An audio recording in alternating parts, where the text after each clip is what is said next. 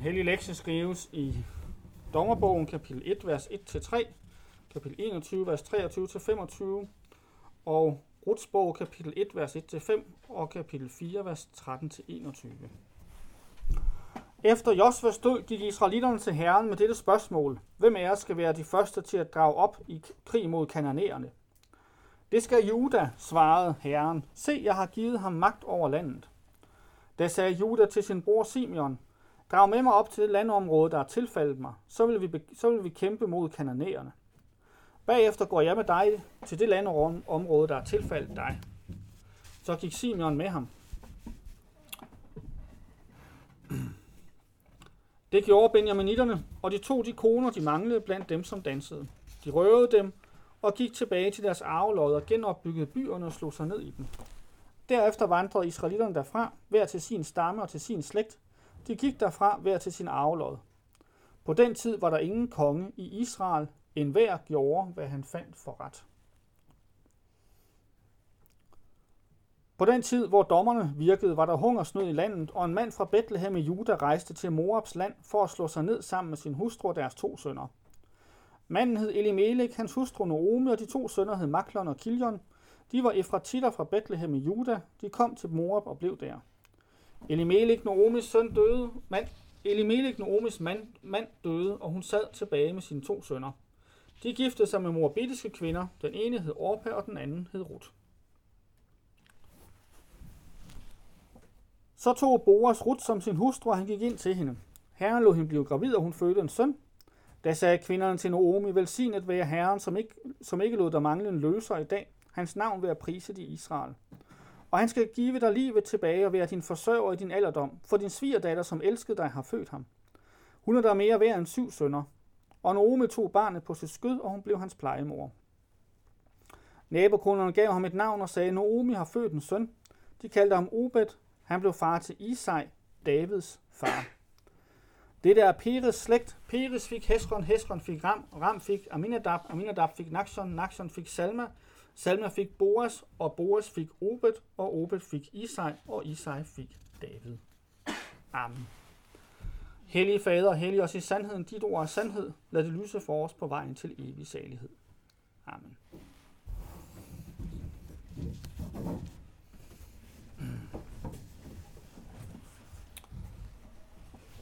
Noget være med jer, og fred fra Gud vor Fader og fra Herren Jesus Kristus. Amen. Vi er nået til Dommerbogen og Ruts bog. Baggrunden det er Josvas bog, som vi, øh, som vi lærte om sidste søndag. Josvas bog, hvor Israel drager ind i landet, øh, Kanaans land, og erobrer det, øh, fordeler landet mellem stammerne, og så øh, drager de forskellige stammer ud og for at tage den del, som de har fået, fået givet. Øh, vi lærte der om Kalebs og af Judas stamme og Judas stammes trofasthed, og hvordan de stolede på Herren og derfor kunne erobre deres land. Vi lærer også, hvordan nogle af de andre stammer ikke i samme grad stolede på Herren, blandt andet Efraim og Manasse. Efraim, der ellers var øh, den ledende stamme øh, på nogle punkter. Øh, ikke stolede på Herren, og derfor ikke erobrede alt deres, øh, deres arvelod.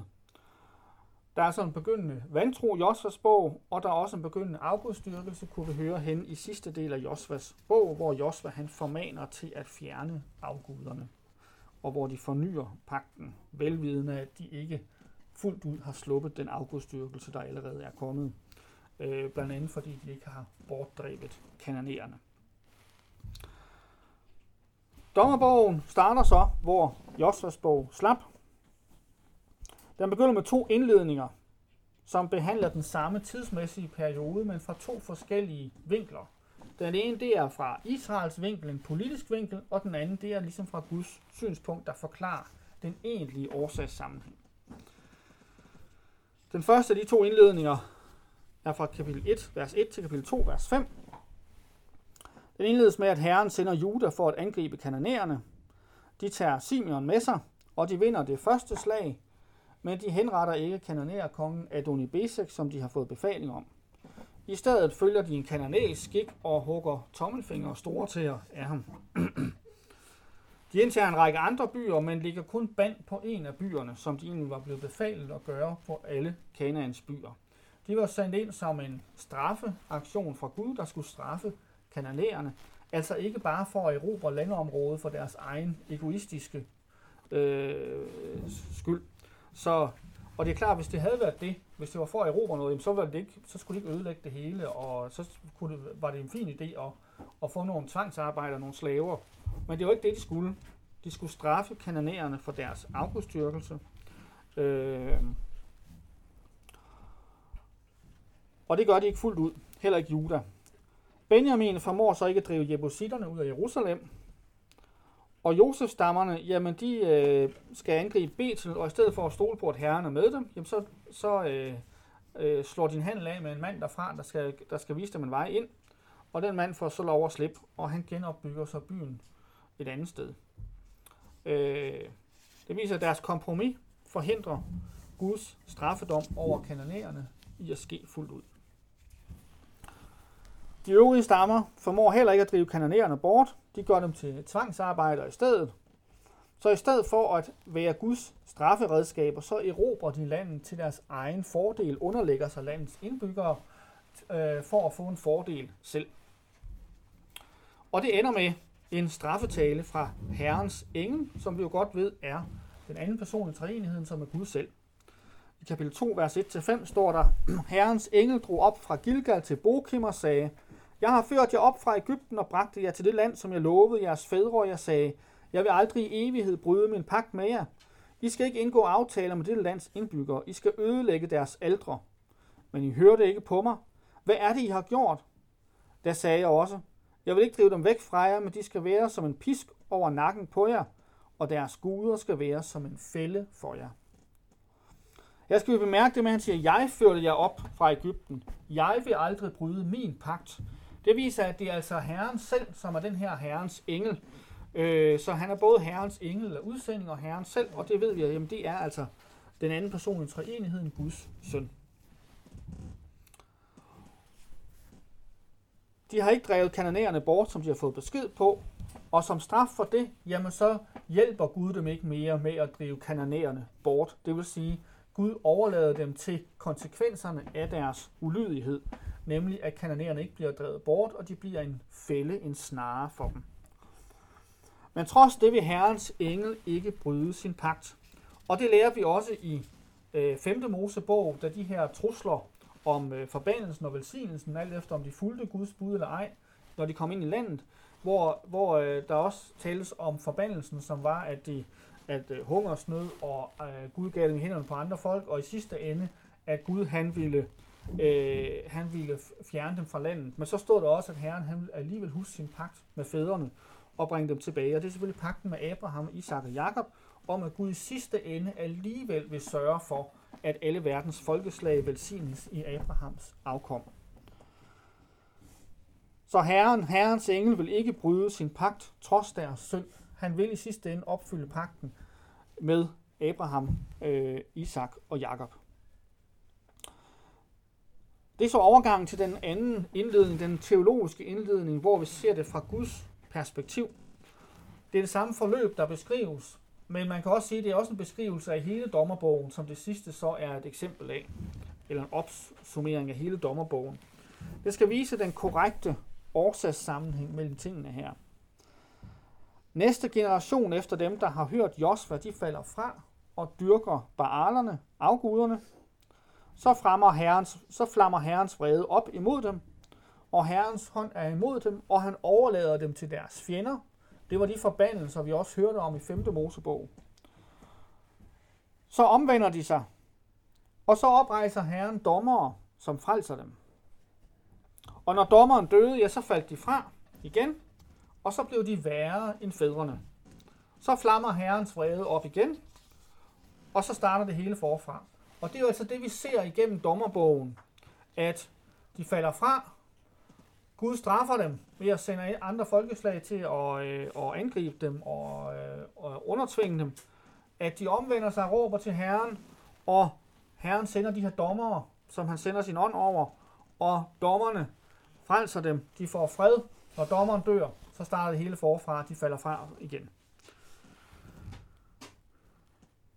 Det, det forklares, at Gud han lod en række folk blive efter Josva for at sætte israelitterne på prøve. Det kunne vi også læse i Josvas bog, at der, det var ikke alle sammen, der skulle uddrives med et, men øh, Gud ville lade nogen blive, øh, som Josva ikke skulle uddrive. Øh, det var for at sætte næste generation af israelitter på prøve. Men i stedet for at drive dem bort, så lod de dem bo blandt sig, giftede sig med dem og dyrkede deres guder. Og det var det, det endte med.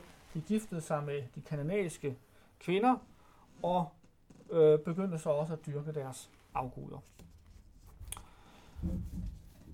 Og det her det er udfoldet som med 12 dommer, og det vi skal lægge mærke til, det er jo det her med, at, øh, at, at der også tales om, at de bliver værre end fædrene. Og det gælder altså også de her dommere. De her dommere er ikke moralske forbilleder alle sammen. De tre første er til en vis grad, øh, og, og, men, men de tre sidste, som der fokuseres på, de er, de er altså værre og værre. Øh, så det er ikke bare helte alle sammen her. Der er 12 dommere, der nævnes, men der er kun 6 af dem, der bliver fokuseret på. De andre nævnes bare kort, hvor lang tid de var der. Øh. Og det er altså sådan, de tre første, det er altså dem, der er forholdsvis gode. Øh, og de tre sidste, der bliver det værre og værre. Den første, det er Otniel, som er Kaleb, judæerens svigersøn. Den ene af de to, der fik lov at overleve de 40 år og komme ind i landet sammen med Josva. Øh, og som beskrives i Josvas bog som en held, måske endda endnu mere, end Josva selv gør.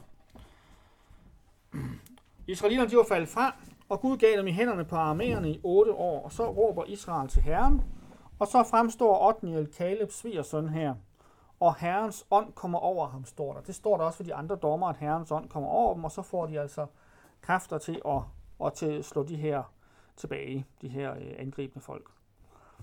Øh, han er jo der, fire søn og nevø også.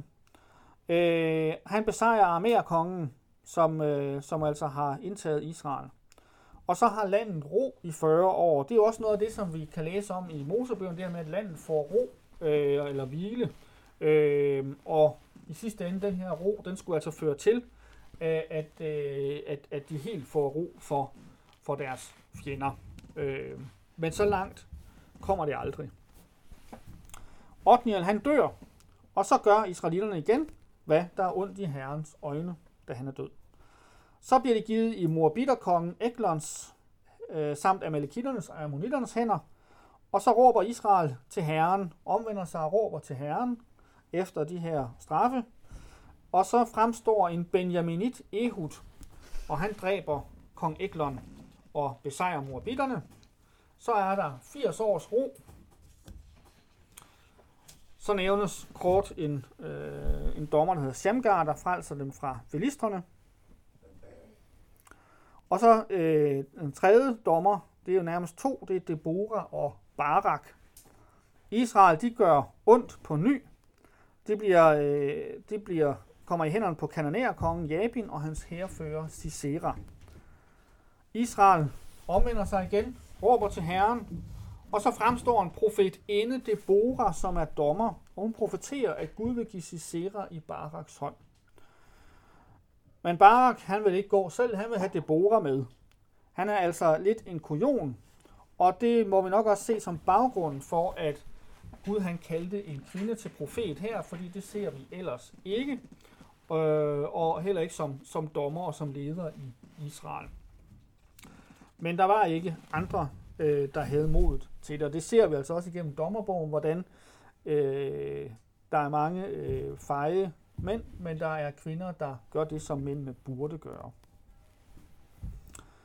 Deborah profeterer, at Gud vil give Sisera i en kvindes hånd, så som konsekvens af, at Barak vil have Deborah med. Barak besejrer Siseras her, han forfølger Sisera, men Sisera flygter, og så er det en kenit, og kenitterne det var efterkommer af Moses svigerfar, som boede blandt judæerne. Og der var en kenit Heber, hvis kone Jael lokker Sisera ind i sit telt og slår ham ihjel med en teltpløk. Derefter besejres Jabin, og så øh, kan man læse den, der hedder Deborahs sejrssang i kapitel 5, hvor temaet er, at Gud han er helten, der frelser Israel.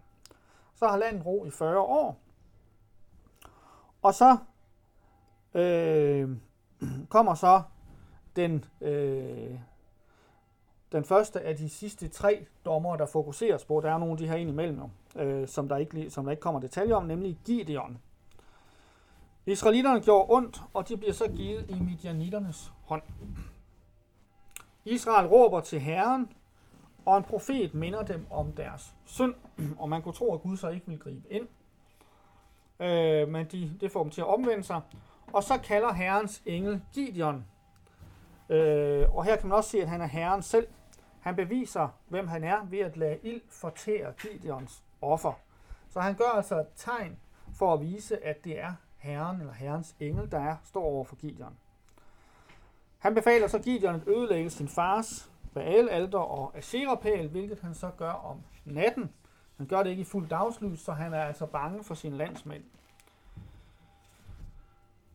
De vil så straffe ham efterfølgende, men det får han dem overbevist om, at de ikke skal gøre, øh, fordi han siger, at Baal kan kæmpe for sig selv, og der får han så øh, et navn, der hedder Jerubaal.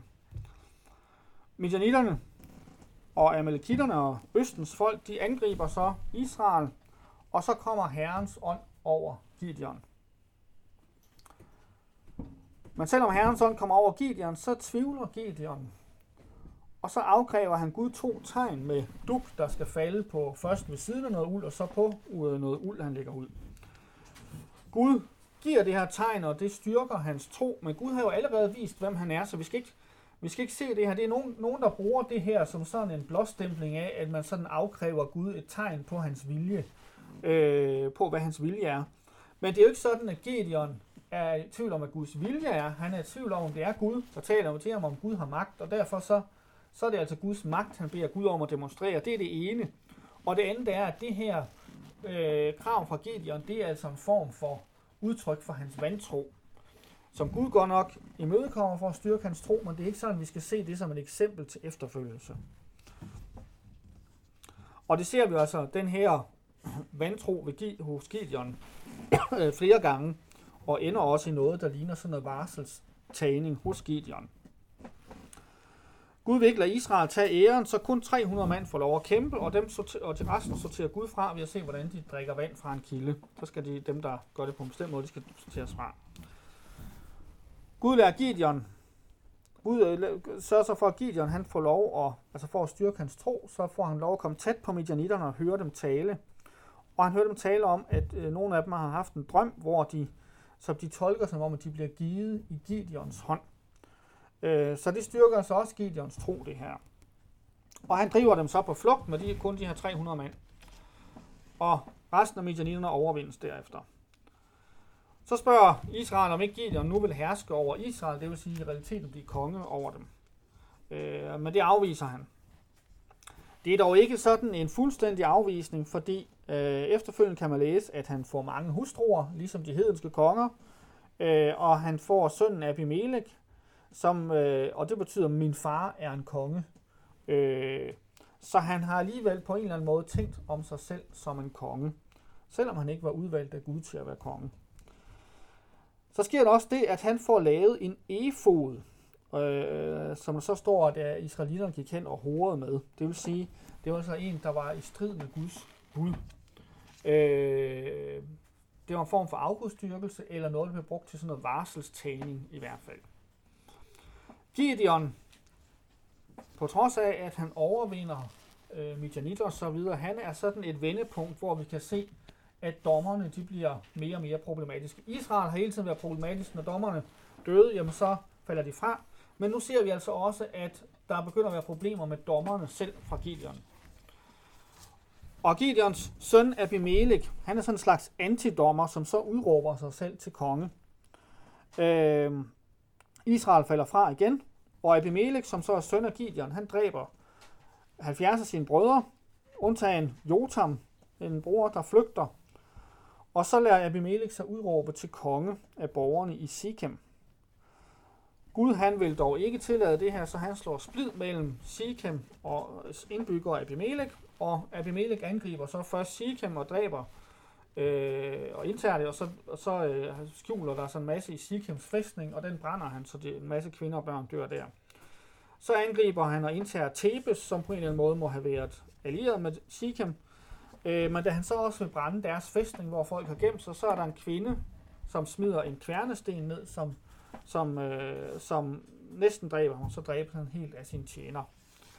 Øh, så her ser vi en kvinde igen som, som helten i dommerbøgerne. Så nævnes to dommeren kort. Derefter Tole og Jair. Det eneste, man rigtig kan lære om dem, det er, at Jair havde mange sønner, som red på æsler. Så der ser vi igen den her øh, herskertrang, der begynder at være blandt dommerne. Så kommer Jefta, hvor Israel er faldet fra igen, og ammonitterne, altså Lots efterkommere, de undertrykker sammen med filisterne Israel. Gud øh, har overladt Israel til der, i deres hånd. De undertrykker Østjordanlandet i 18 år, øh, der hvor Ruben og Gad og halve Manasses stamme var. Og så derefter drager de over Jordan og angriber også Juda og Benjamin og Efraim. Og israelitterne øh, råber til Gud, men Gud han formaner dem og minder om deres synd. Og så fjerner de de fremmede guder, så de omvender sig igen. Og så er der det med Jefta, at han er ikke sådan, ud, der står ikke først, at, at han kaldes som dommer af, af Gud, men at han først egentlig udvælges af israelitterne. Han er søn af en skøge, der er jaget bort, og så er en flok udstødt eller fredløse, der følger ham, og så hentes han tilbage og bliver gjort til overhovedet for israelitterne.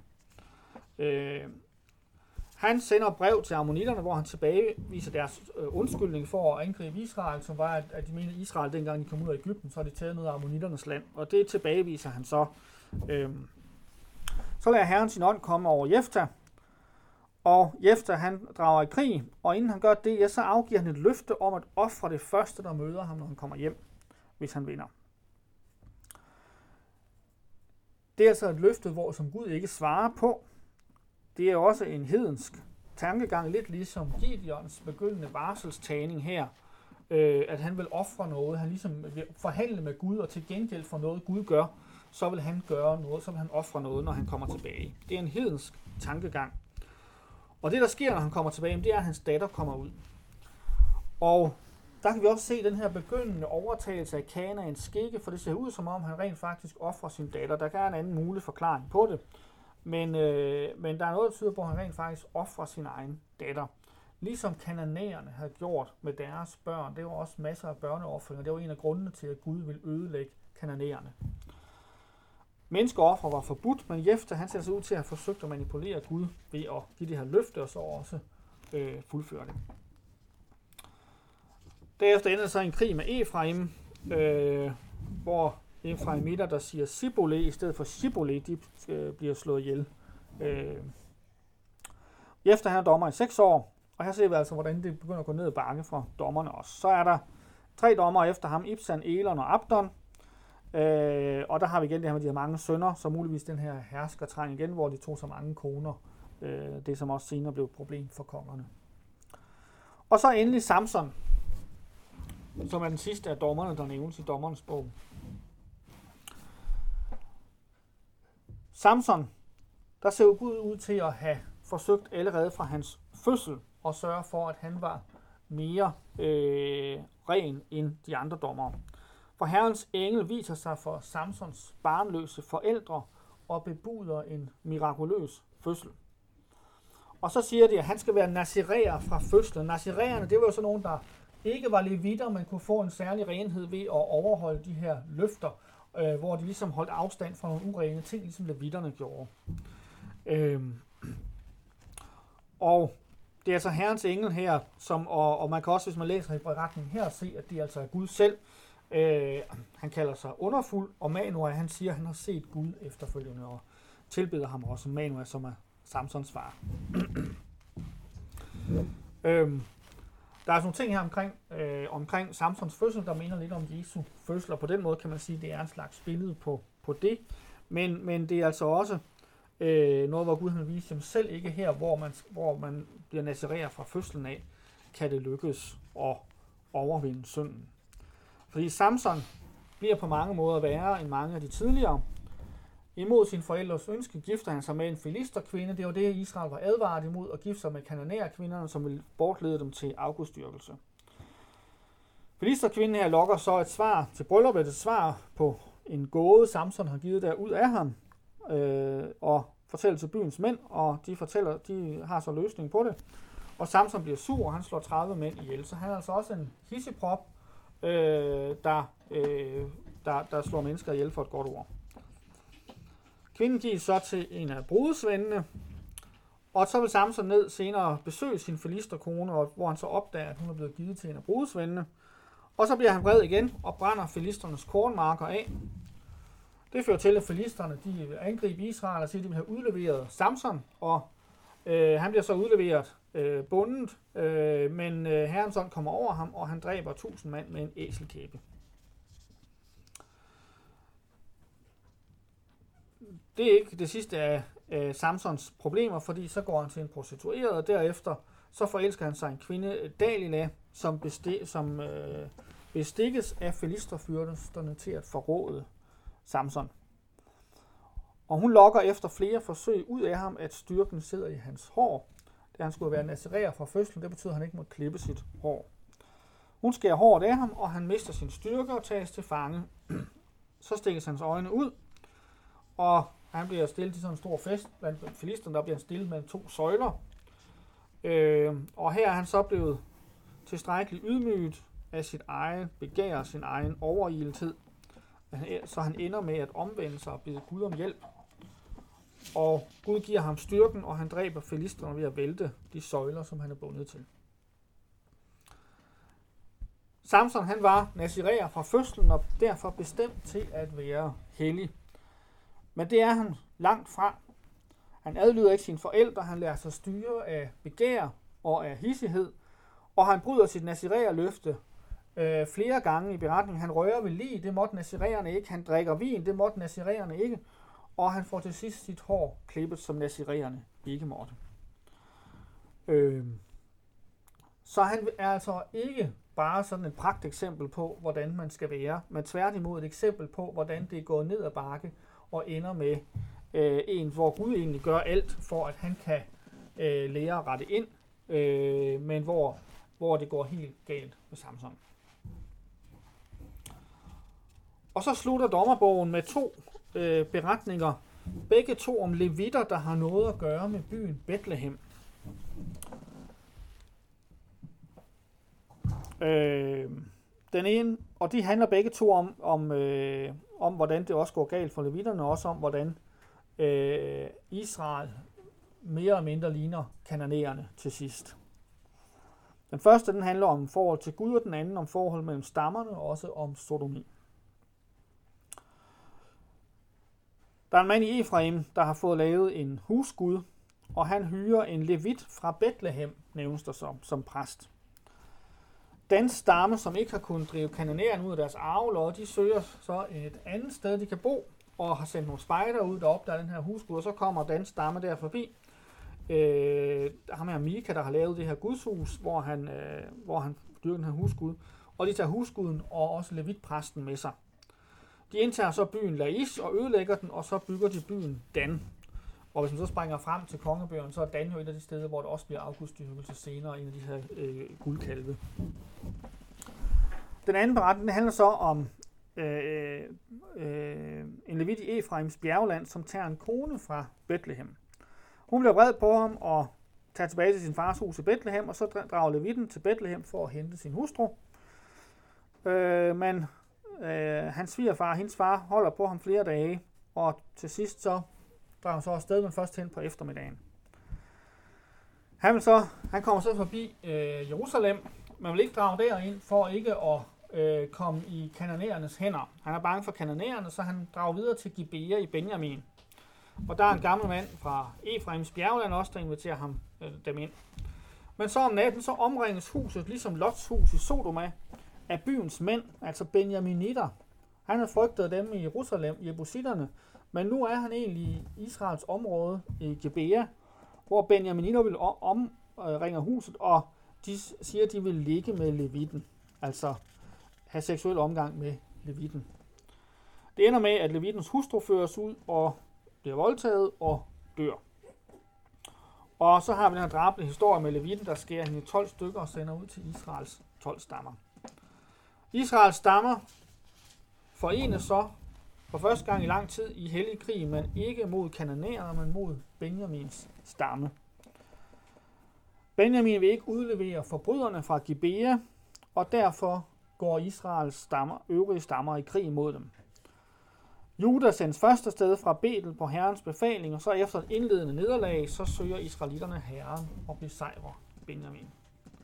Og det ender med, at Benjamin udryddes næsten, men de tilbageværende, de, øh, de bliver så givet døtre af dem, der ikke drog op, og også piger fra Silo. Det var sådan, at israelitterne havde lovet, at de ikke ville give deres døtre til Benjamin efter den her skændsel Øh, men de får så lov til at røve piger fra Silo, øh, hvor fædrene så ikke giver deres samtykke.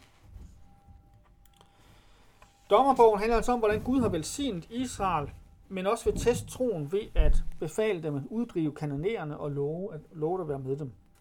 Men de stoler ikke på Gud, og derfor driver de dem ikke bort, og Gud driver dem heller ikke bort øh, som følge af det, og derfor bliver de en snare for israelitterne. Det viser menneskehjertets vantro og manglende tillid til Gud, og i stedet deres tro på egne evner. Det ender med afgudstyrkelse, som følger af, at de lever sammen med kananæerne. Og Gud overgiver dem som følger det til fremmede magter. Så omvender Israel sig. Gud sender dommere. Og det gentager sig, men for hver gang, så bliver dommerne altså værre og værre. Gideon er et vendepunkt med sin krav på tegn fra Gud og sin varselstagning, og hans søn Abimelech bliver endnu værre. Dernæst har vi Jefta, som offrer sin egen datter i et forsøg på forhandling med Gud.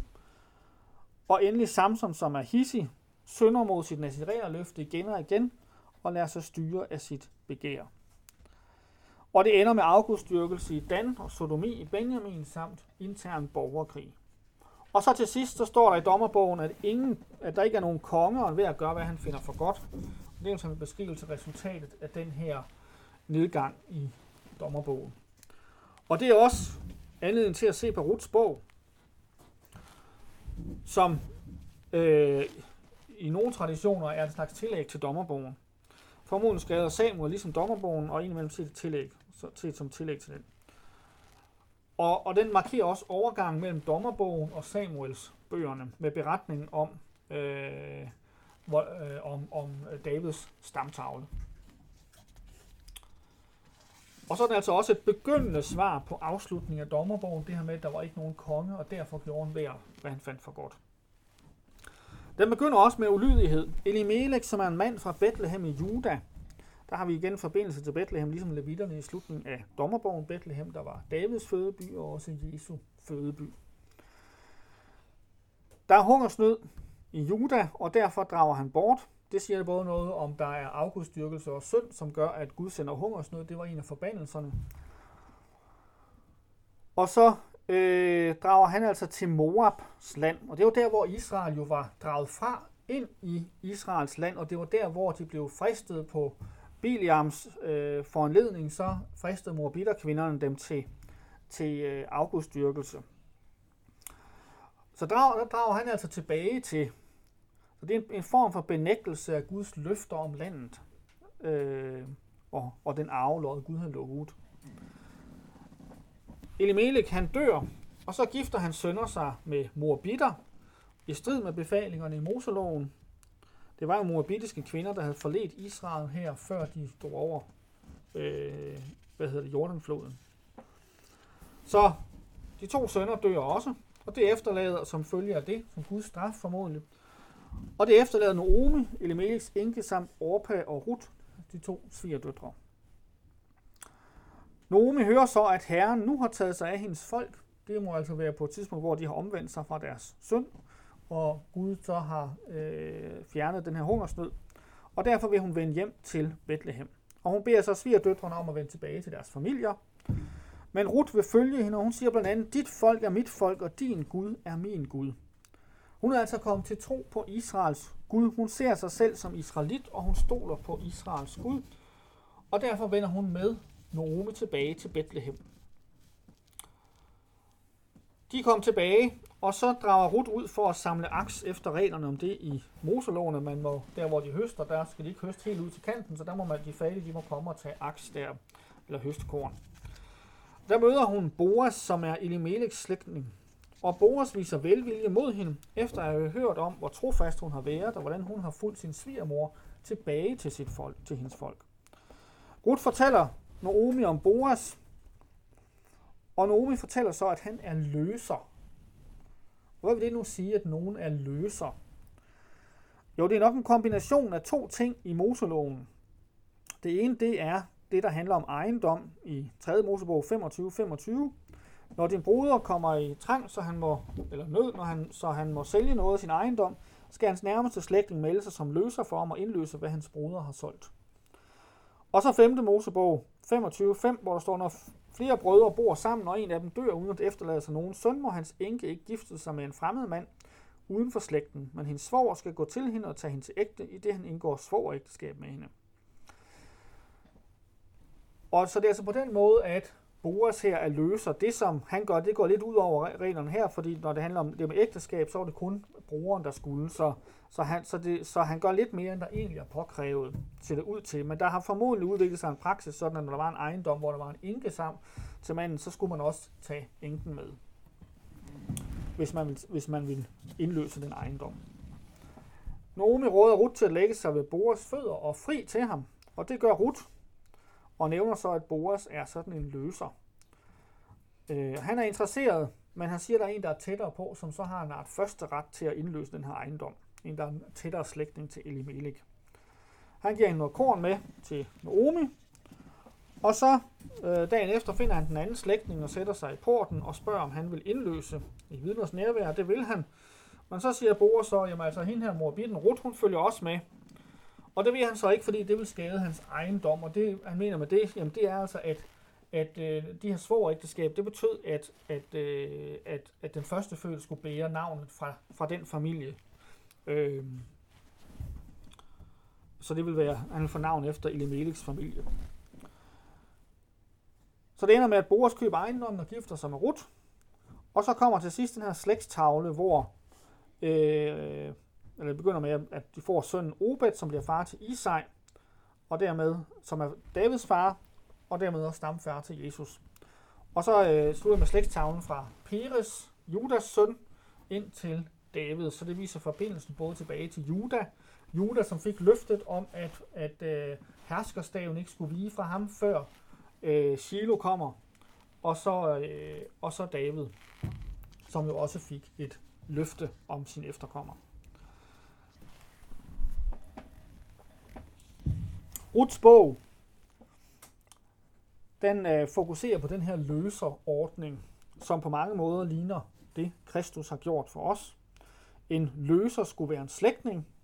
Kristus han er blevet vores slægtning ved at blive menneske. En løser skulle have råd til at indløse, han skulle købe den her ejendom. Sådan har Kristus fortjent os, fortjent vores frelse. En løser skulle være villig. Kristus var villig. Og en løser skal være villig til også at gifte sig med enken, og sådan har Kristus forenet sig med kirken som sin brud. Rutsborg, den vender også situationen i dommerbogen på hovedet. Problemet i dommerbogen, det var jo, at Israel blandede sig med hedningerne og dyrkede afguderne, og det bliver Israels undergang. I Rutsborg, der straffes en judæer for at forlade landet, og hans, hans børn straffes for at gifte sig med øh, hedenske kvinder, der kunne lede dem bort. Men det ender så med, at hans hedenske svigerdatter omvender sig og bliver en del af Israel i stedet. Så der er en slags ironi i det her, at dem, som man havde forventet mindst fra, faktisk bliver en del af Israel og tror på Israels Gud, hvor Israel fjerner sig mere og mere ved at blive som kananæerne. Det er lidt ligesom med Rahab i Josvas bog, som omvendte sig og derfor blev en del af Israels folk, øh, mens andre israelitter blev udstødt for deres øh, synd. Det viser også Guds nåde mod hedninger, der omvender sig. Det handler ikke om etnicitet, men det handler om tro på frelseren og trofasthed mod Gud. Der er ikke nogen endelig løsning på syndens problem i det gamle testamente. Ruts begynder at antyde en løsning med øh, stamtavlen ned til David. Dommerne kunne ikke ændre Israels hjerte. Det viser, at selv med Guds lov, med Guds tugt og Guds velsignelse, så kunne loven ikke opfyldes, og ikke engang, når en blev nazirer fra fødslen af. Der er brug for en løser for Israel og for en konge. Ruts bog antyder løsning, men fortsættelsen viser også, at en ren menneskelig konge som David og Salomo osv. heller ikke kan fuldføre det. Og sådan ser vi altså dommere, konger og profeter, som på sin vis er billeder af Kristus, men også ved deres fald og deres synd viser og er beviser på, at mennesker ikke kan gøre syndefaldet godt igen. Dommerbogen viser Israels nedgang efter Josva, det ender i afgudstyrkelse og sodomi, ligesom kananæerne, som de var blevet givet landet for at straffe. Løsningen er en retfærdig konge. Gud forbereder det gennem en hedensk enke efter frafaldende israelitter, som søger til Bethlehem for at blive israelit i Judas slægt. Og hermed forberedte Gud David og Salomo og så videre, og i sidste ende Jesu komme af Ruts slægt. Amen. Lov og tak og evig ære være dig, hvor Gud, Fader, Søn og Helligånd, du som var, er og bliver, en sand i Gud, højlovet fra første begyndelse, nu og i al evighed. Amen. Lad os med apostlene tilønske hinanden. Hvor Herres Jesu Kristi nåde, Guds kærlighed og Helligåndens samfund være med os alle. Amen.